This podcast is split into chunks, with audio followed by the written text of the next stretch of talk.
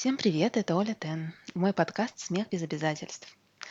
Ребята, сегодня будет необычный выпуск, потому что в отличие от выпусков предыдущих, он достаточно спонтанный, э, и в нем будет вообще очень мало подготовленного материала, никаких э, статей, никаких интересных шуток и так далее. Сегодня я буду бомбить потому что хочу использовать одно из основных э, и, как я понимаю, одно из э, самых для меня важных функций подкаста– это, э, так скажем, мой способ поделиться с вами своим мнением, своими размышлениями по тому или иному поводу.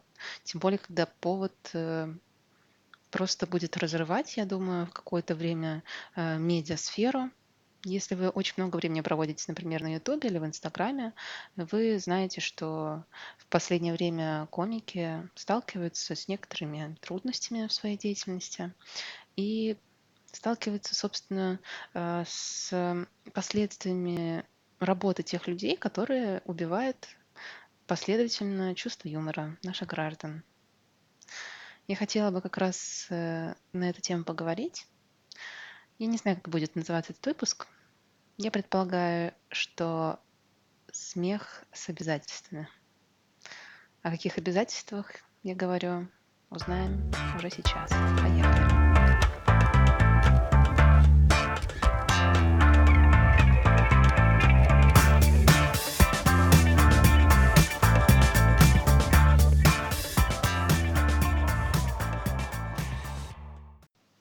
Да, ребят, сейчас было обидно. Конечно, обидно. Э, полчаса я записывала основную вот эту часть, середину, и увидела, что минуты с 15 у меня просто перестал записываться звук. Поэтому сейчас я с вами буду говорить немного остывшее, потому что в первой, в первой записи я, конечно, вложилась по полной, э, выплеснула все свои эмоции. Сейчас я попробую, конечно, повторить, но не обессудьте, если будет не так ярко, как изначально планировалось. Я хочу начать совсем издалека, начу, хач... эх, начу хачать. хочу начать со своей одной из самых любимых групп э, в панк-роке российском. Это группа порнофильмы. Меня с этой группой познакомила однокурсница, бывшая Марина. Марина, привет, спасибо тебе за то, что ты открыла для меня эту замечательную группу. Э, я слушала песни еще будучи в универе. И я поймала себя на мысли, когда прослушала песню «Россия для грустных», может быть, вы даже ее знаете, о том, что это как-то на правду особо не похоже. Потому что я вот живу в общаге, да, меня окружает большое количество людей с хорошим чувством юмора, живых прям. Это молодая кровь, кровь с молоком, как говорится. Э, люди целеустремленные, люди жаждущие новых знаний. Видно, что у них есть какие-то амбиции, видно, что у них есть желание двигаться вперед, как-то развиваться и развивать, изменять мир вокруг себя. Я видела вот эту картину, я не понимала, у меня не накладывалось одно на другое, какая Россия может быть для грустных, если рядом со мной такие классные люди, которые большую часть своей жизни смеются, э, вообще находятся в какой-то э, прекрасной сюрреалистической, юмористической картине мира. Как я ошибалась? Тогда я еще не понимала, насколько я ошибалась, конечно. А, открыла я глаза, когда переехала в Санкт-Петербург. Здесь э, лица у многих людей такие же серые, как э, небо иногда.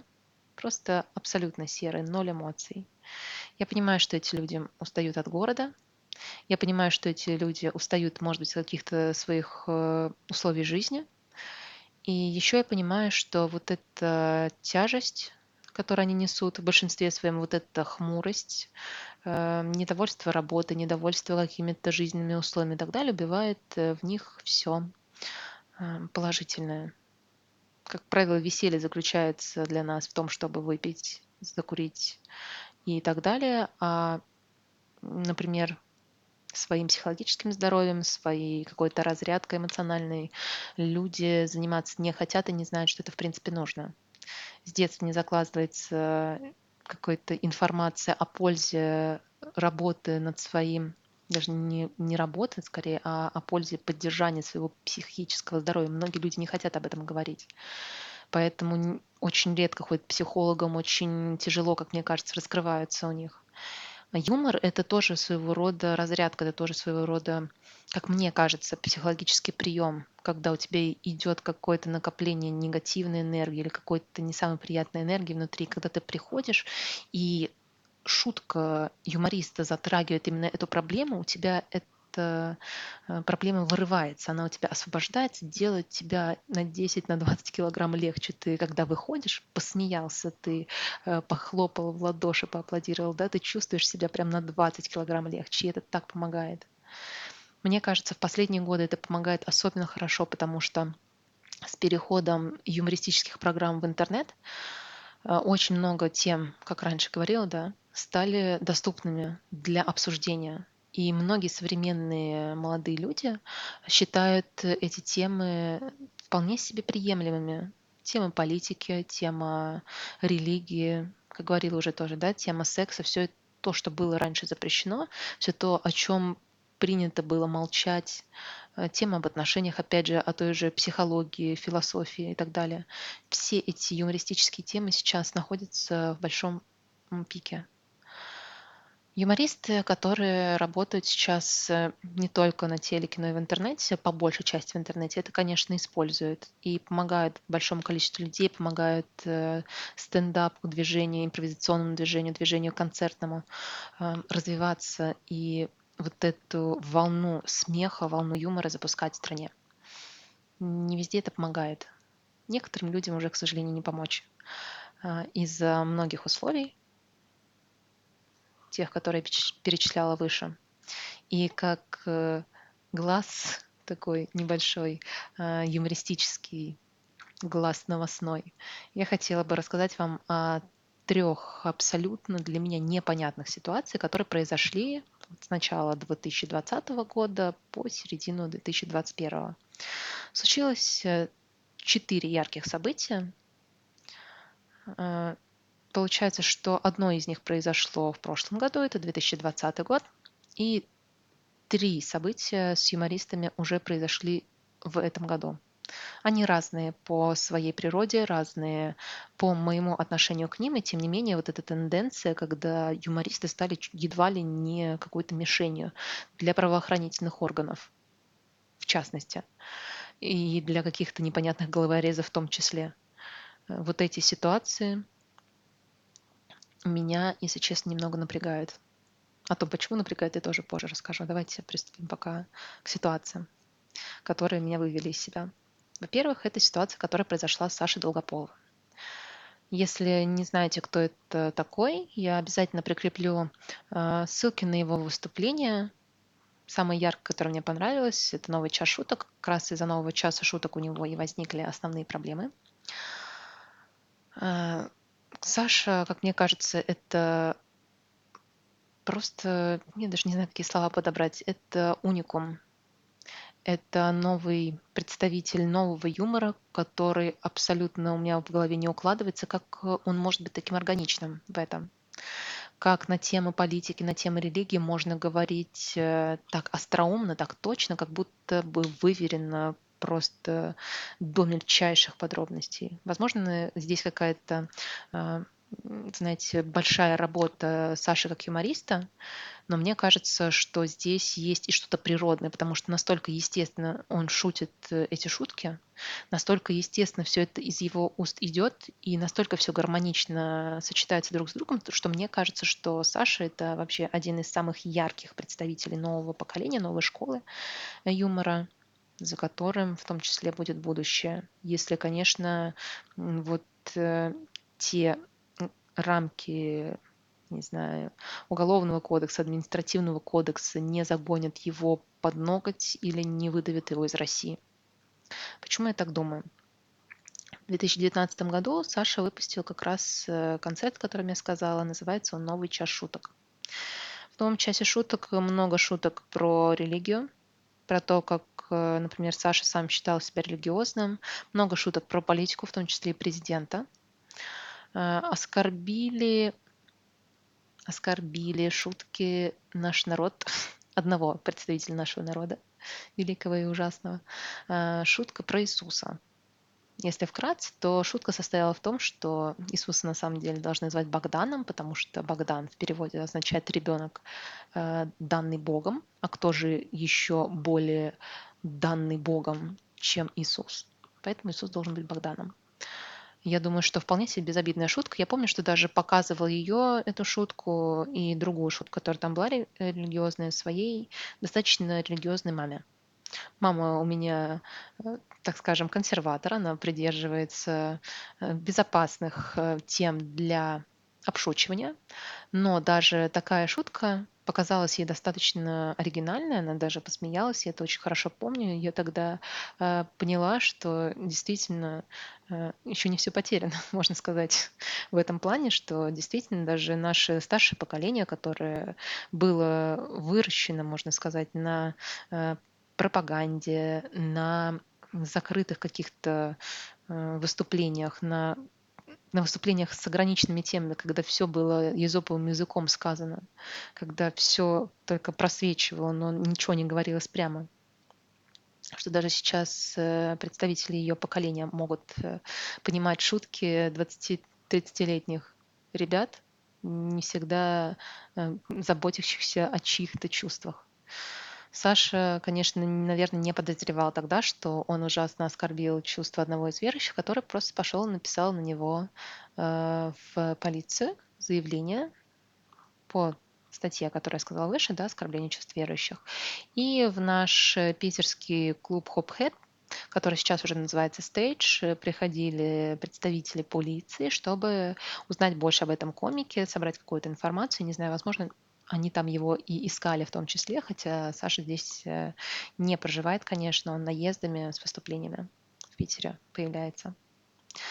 Суть не в этом. Суть в том, что началась сразу какая-то травля. Началась э, травля в интернете с помощью, опять же, государственных СМИ, я не знаю, СМИ приближенных государств, э, всевозможных источников. Просто куда ни глянем, была попытка унизить его, я даже помню, что были сюжеты, по-моему, на России 24, когда вот эти ведущие, которые обычно говорят о наших достижениях там в космосе, э, на полях где-нибудь аграрных, на э, спортивной арене какой-то, да, вот они точно так же с этой же надменной гордостью рассказывали, как они заставили вот этого несчастного комика, который посмел что-то пошутить, про Иисуса уехать из России и таким образом намекает, наверное, на то, что если он уехал из России, значит, здесь нечист, значит, э, это какое-то, так скажем, влияние Запада и так далее. Тогда были вот эти первые звоночки, я с тревогой на это все смотрела. Я не понимала, что происходит, потому что Саша, конечно, один из моих любимых комиков. Я надеялась, что он все-таки вернется, и он вернулся. Он хорошо, что сейчас продолжает выступать, но я не знаю, я пока что последних выступлений его не смотрела, я не знаю, насколько он стал почищать свои выступления, насколько он стал почищать свои стендапы, э, стал ли он более как-то относиться аккуратно, осторожно к тому, что он говорит, понимает ли он, что ему нужно будет приносить извинения, если он там что-то скажет такое, что э, другому не понравится. А, а, я не знаю, можно это говорить, э, конечно, неуместно, наверное, но один лишь Бог знает, что это будет э, с Сашей и его судьбой здесь. Надеюсь, что все-таки все будет в порядке. Но прецедент был все-таки. А, также, конечно, большой шок меня повергла ситуация с нашим э, чуть ли не первопроходцем стендаповским, который начал давать концерты по всей России, который был не детем э, стендапа на ТНТ, никакого проекта Comedy Club. Он был самовзрощенным, он был э, каким-то тоже своеобразным самородком. Юра Хованский, э, первооткрыватель стендапа на Ютубе, мне кажется.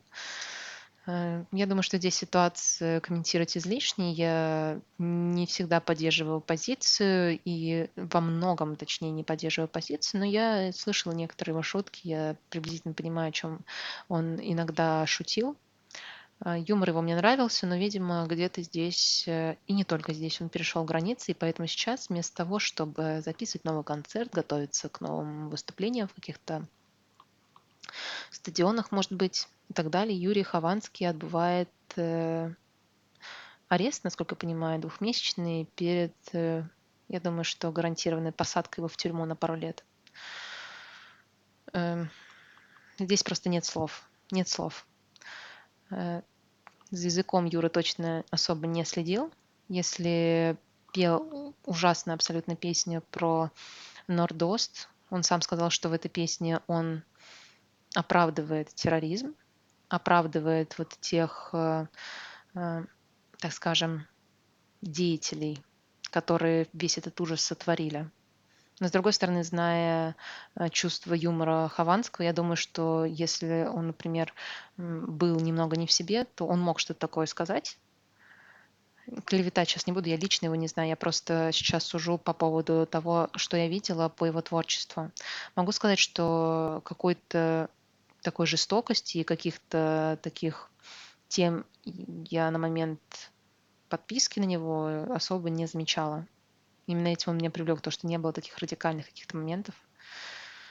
Да, но а как оказывается, знаете, не только бумага все помнит, но помнит еще интернет и господин э, полковник какой-нибудь, да, КГБшник, или кто у нас там сейчас ФСБшник, который э, перед сном вместо того, чтобы читать книжку, слушает чьи-нибудь э, переговоры или читает чью-нибудь переписку.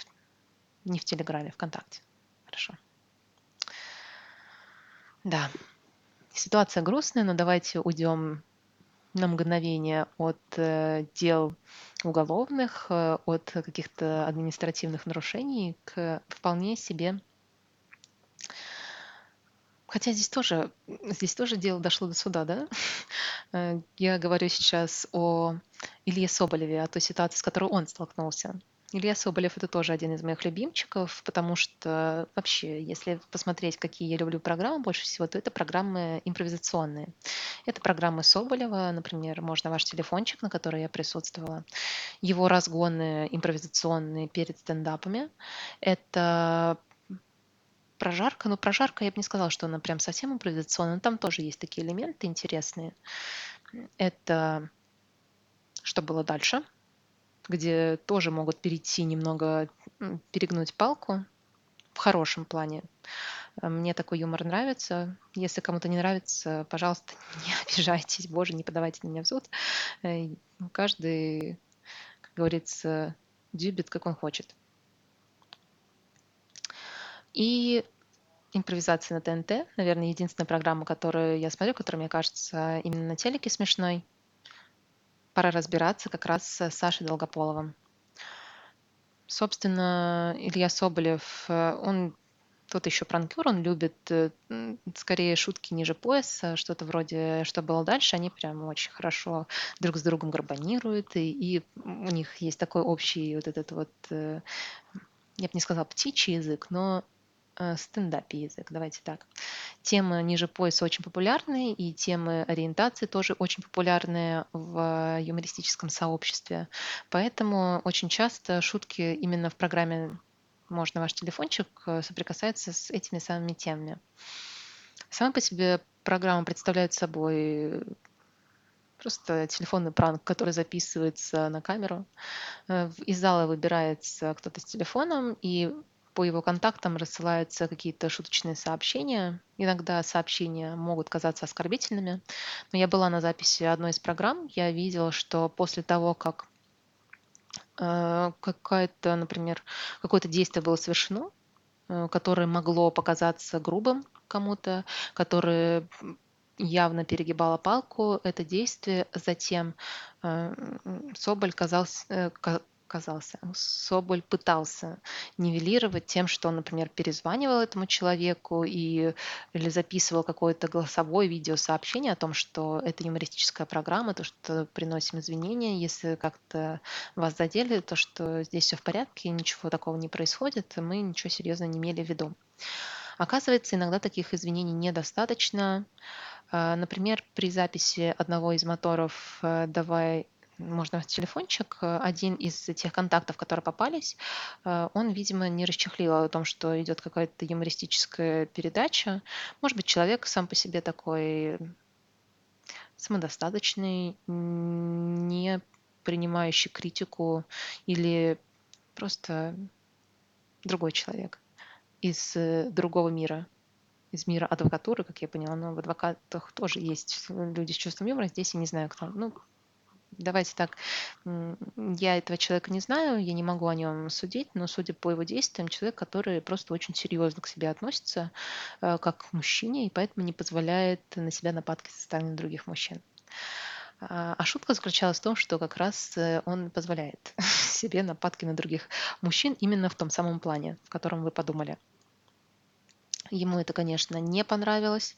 На связь э, после этого с Соболем он не выходил. И когда Соболю пришел иск на 80 миллионов рублей за вот эту шутку или на 88, что-то около того, а, просто все были в шоке, не понимали, во-первых, откуда такая цифра взялась, во-вторых, а, вообще на каком основании, а, если были, насколько я понимаю, принесены какие-то извинения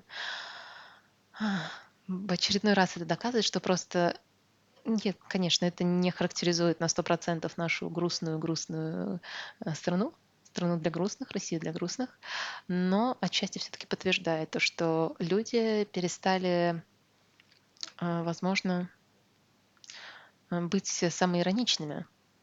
Тяжело это может быть, когда тебе поступает звонок непонятно от кого, непонятно, кто такой Соболь, например, человек не смотрел, но все же.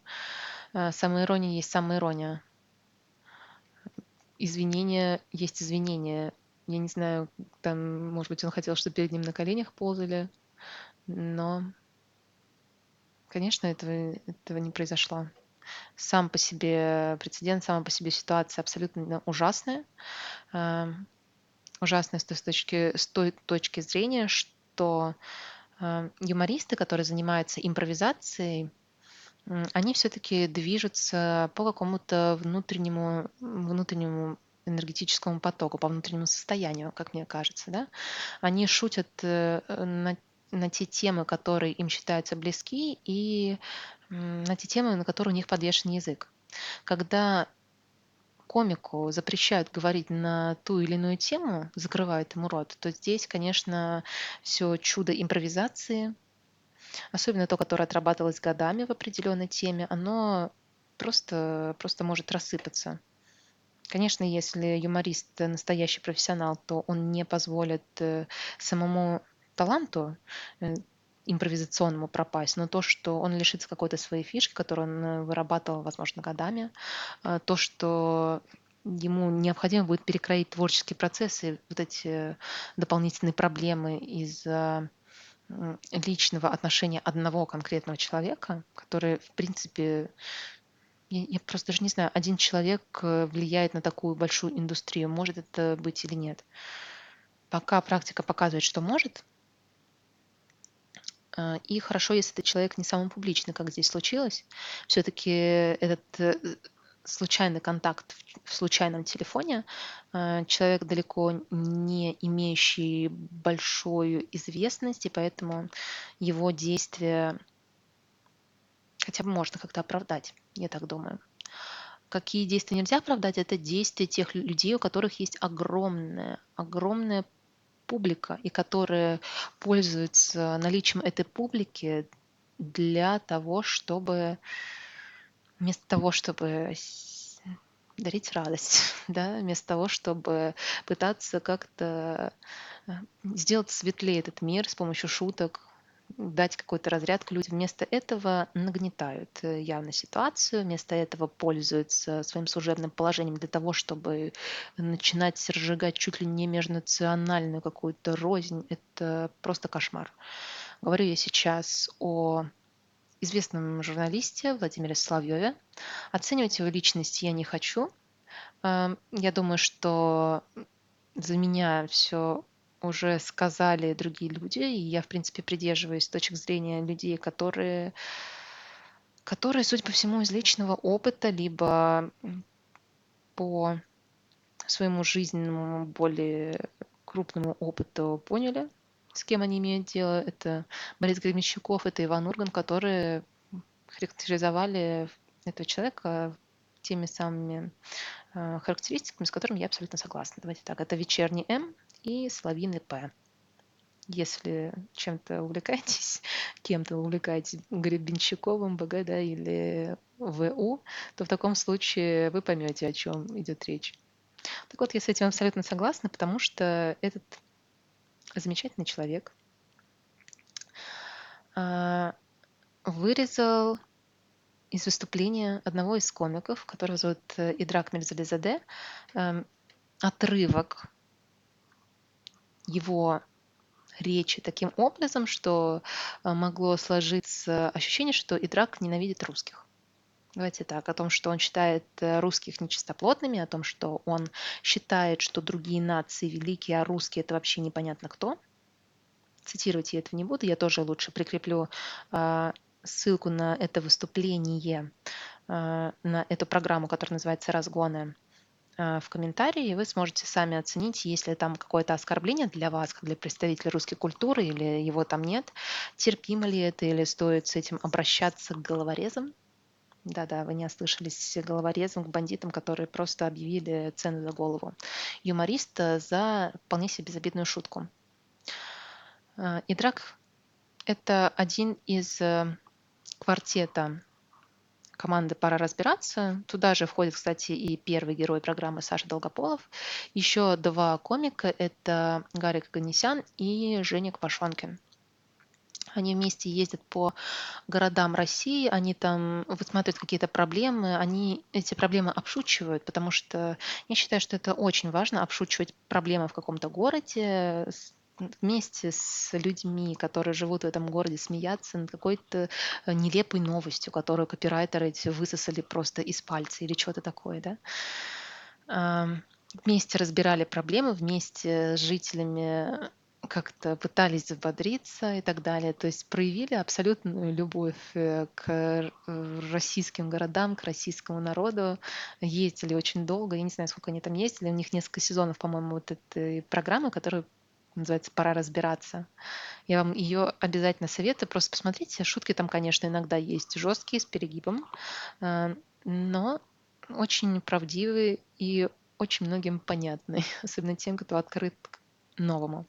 Ну так вот, это человек, который Э, сам не раз говорил, русский язык для него является едва ли не родным языком, хотя сам он представитель, ну не представитель, так, наверное, плохо говорить, э, родился он в Азербайджане, является гражданином Беларуси. Да? Э, русский язык для него родной, он выступает на русском языке, говорит без акцента, внешность, конечно, у него азербайджанская. Суть в том, что когда я смотрела это выступление, откуда из контекста абсолютно был выдернут э, кусок про ненависть к русским, сам кусок, э, если полностью его смотреть, был про ксенофобию, про то, как, э, наоборот, тяжело представителям, например, азиатской культуры, да, или какой-то, например, не знаю, кому, кавказцам, китайцам и так далее. Найти тяжело жилье в Москве и вообще, в принципе, по России, потому что везде эти надписи только славянам, а, там без детей, без э, животных, без всего. Чего только можно. Русский, там, славянин, бездетный, самый идеальный, да. Ну, так вот, э, Идрак там поднимал такую тему, как проблема в поиске жилья для э, лиц, которые не являются русскими, рассказывал там много историй, в том числе истории, как на него просто косо смотрели соседи, когда он, например, заехал а, в свою новую квартиру. Э, соседи русские, естественно, потому что живет он в Москве. И он не понимал, почему люди э, на него смотрят и, например, как-то к нему не так относятся только из-за цвета кожи и из-за цвета волос. Цвета глаз. Почему действительно есть такое какое-то предвзятое отношение к этим людям, которые тебе фактически ничего не сделали плохого, э, которые не знают тебя лично. Почему они делают какие-то выводы по твоей личности? Я очень не хотела бы сейчас затрагивать тему ксенофобии, потому что тема эта для меня больная. Э, я сама как так скажем, я себя не всегда оцениваю как э, человека русского, потому что у меня есть все-таки кровь корейская а, в моих жилах, поэтому мне тяжело себя идентифицировать полностью с представителем российской культуры, русской культуры, наверное, так. А, Поэтому я понимаю, какой я понимаю, о каких взглядах, в принципе, идет речь. И я понимаю, что также тяжело тем, кто, например, к нам приезжает в страну, только из-за цвета кожи, из-за цвета глаз в 21 году, в 21 веке, а, в процветающей стране, в столице огромной, огромной страны, как э, тяжело сталкиваться с такими ситуациями, когда к ним относятся предвзято из-за ничего, можно сказать. Здесь я даже слов не хочу никаких находить. Но сама по себе ситуация э, далеко не заканчивается на том, что Соловьев там что-то про кого-то сказал. Было бы неплохо, если бы на этом все закончилось. Я была бы, наверное, очень даже рада, если бы это дальше не пошло набирать обороты. Но оно пошло набирать, потому что среди поклонников э, этого журналиста, с позволения сказать, э, есть такие московские головорезы, даже, наверное, можно сказать бандиты, потому что иначе этих людей никак не назвать. Они объявили за вот эту шутку а, и драка чуть ли не в розыск, объявили за его голову награду в 50 тысяч рублей. Именно 50 тысяч рублей. Мне, я говорю, я второй раз это записываю, меня просто эмоций уже просто не осталось. Я не понимаю. Э, у одного человека нет чувства юмора который это все нарезал, который создавал этот сюжет, который э, пытался как-то, может быть, себе просмотры сделать за счет громкого имени, да, потому что Мирзализаде это достаточно популярный сейчас комик, и если его разнесут, то, естественно, в комментарии на просмотре придут и его зрители, сделают, э, э, сделают э, статистику дяди Соловьева.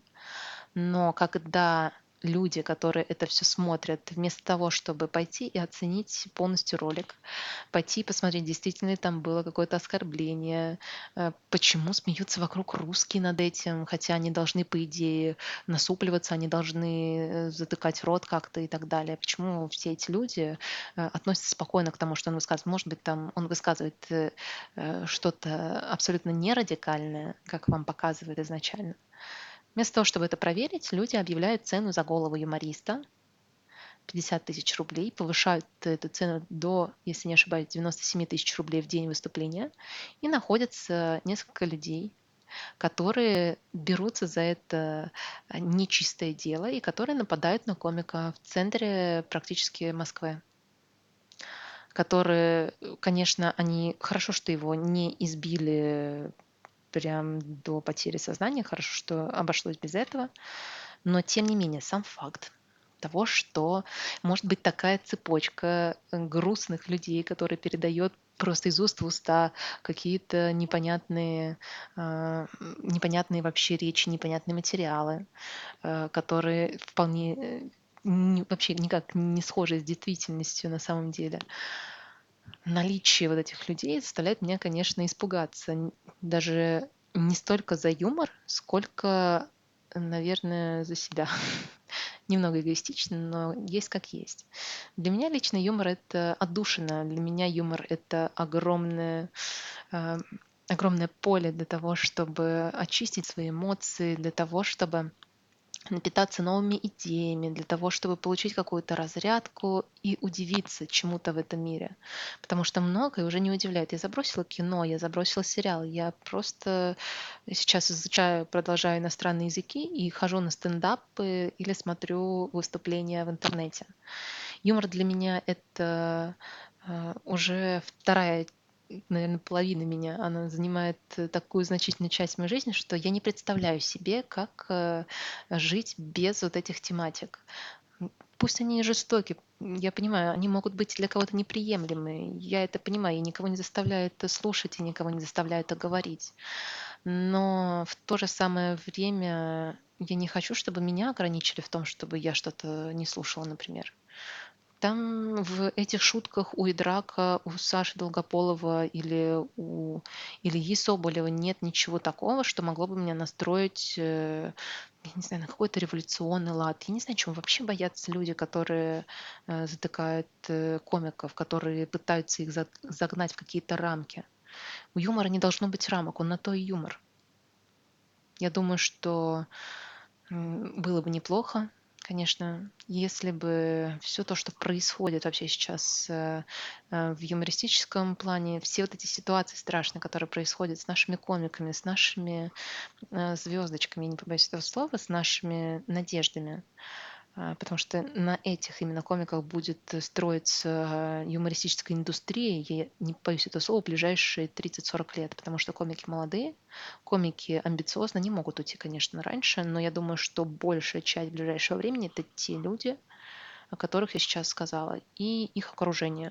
Это стендап-клубы, которые сейчас набирают огромнейшую популярность. Это э, новые стендап-звезды, которые работают на импровизации, которые работают на, на эмоциях зрителях в реальном времени. За ними будущее. Почему это будущее душится? Почему это будущее с таким скрипом воспринимается нашим народом, я не понимаю. Неужели мы действительно настолько консервативны, что мы не принимаем никакие изменения не хотим двигаться вперед. Опять же, не говорю обо всех, я говорю о тех, кто эти, э, эти тормоза делает, о тех, кто фактически всеми способами сопротивляется против вот этой новой культуры, против этого нового знания. Людей этих я не осуждаю, конечно, но все-таки Хотелось бы, чтобы они задумались о том, к чему их действия, которые сейчас, э, возможно, достаточно эгоистичны, как они повлияют на культуру, не только юмористическую, но культуру в целом. Культуру доверия другим людям, культуру взаимодействия, я не знаю, например, даже с теми же самыми другими национальностями, на культуру нашего общения внутри нашей многонациональной, многоконфессиональной, многоталанной страны.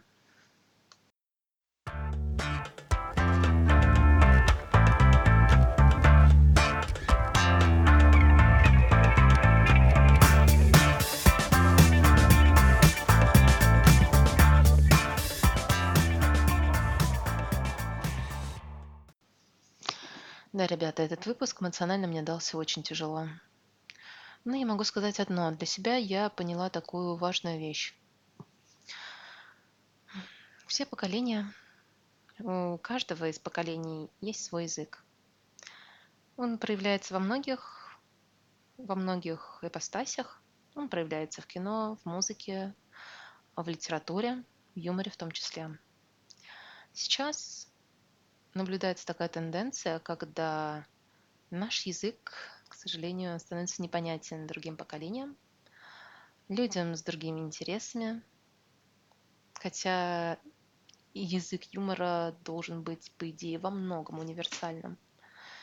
И, к сожалению, по вот этой вот выборке, о которой я вам сегодня сообщила, я не могу даже сейчас четко понять, какое соотношение у нас консерваторов, которые не допускают отклонений, не допускают вообще никаких э, острых тем или пытаются как-то дискредитировать современных юмористов, насколько их большое количество кто здесь прав, кто виноват, что называется. Я очень надеюсь, что в будущем все-таки будет найден какой-то компромисс, чтобы, например, людей, которые занимаются профессиональным юмором, не ограничивать э, в их, а, в их э, профессиональной деятельности, чтобы они занимались тем, чем считают нужным. Если, знаете ли, э, у языка такая особенность, что язык очень гибкая система, нас этому обучали в универе, что если что надо, если что-то в языке надо, то оно останется, а если что-то не надо, то оно очень быстро уйдет и не будет принято теми, кто на этом языке говорит. Я думаю, что это правило применимо к любой культуре, к любому направлению искусства, к любому направлению творчества. Если что-то будет чужеродно, действительно, если что-то будет не нужно, то это ненужное уйдет и не закрепится в памяти людей ни на минуту. Пройдет, как не бывало, в одно ухо влетит, другое вылетит, и ничего от этого не останется. Как показывает практика, новый юмор, юмор современный, с резкими темами, которые многим не нравятся, он все-таки застревает у людей в голове. Это значит, что э, люди сейчас в этом нуждаются. Это не значит, что люди испорченные, что они какие-то не такие, что они позор страны, э, позор нации и так далее. Это значит, что выросли новые люди, которые говорят на новом языке, которые смотрят на мир иначе, которые способны если посмотреть иначе на такие устоявшиеся в нашем э, понятии темы, как юмор, значит, они могут и на другой мир, вообще на все что угодно в этом мире смотреть по-другому. Могут воспринимать мир иначе и могут э, открывать в этом мире что-то новое, что нашему замыленному глазу пока не видно. Надеемся, что так и будет дальше. Я надеюсь еще больше, что с комиками моими все будет в порядке. Я надеюсь, что этот выпуск вам понравился. Я надеюсь, что вообще изложение мое в этом выпуске было понятно, потому что очень сумбурно, я понимаю, у меня речь была абсолютно неподготовленная. Это просто мои чувства. Чувство досады, чувство непонимания. А сегодня они нашли такой выплеск в моем 40-минутном, наверное, выпуске подкаста. Я бы сегодня, как, ни, как никогда, хотела бы, чтобы вы помогли распространиться этому подкасту, этому выпуску, если он вам понравился, рассказать э, тем, кто, возможно, имеет такую же точку зрения о том, что у них есть единомышленник в моем лице. Я с удовольствием пообщаюсь с вами в комментариях на эту тему. Если у вас есть какие-то размышления по поводу комиков этих, может быть, вы встречали какие-то такие ситуации притеснения комиков или вообще других людей из других направлений э, в современности из-за их э, каких-то взглядов иных на этот мир, и я тоже буду рада послушать о них. Не для того, чтобы, конечно, устроить э, всемирный срач в комментариях. Я прошу прощения, конечно, за такое слово некорректную, но все-таки не для того, чтобы это устроить, а для того, чтобы просто посмотреть на то, как живет сейчас наш народ. Можно, наверное, так сказать. Ладно, уже очень поздно, ребят. Я пошла спать, поэтому всем спасибо за то, что меня выслушали. Хорошего, доброго утра, дня или вечера, в зависимости от того, когда вы этот подкаст слушаете. e Spotify Station.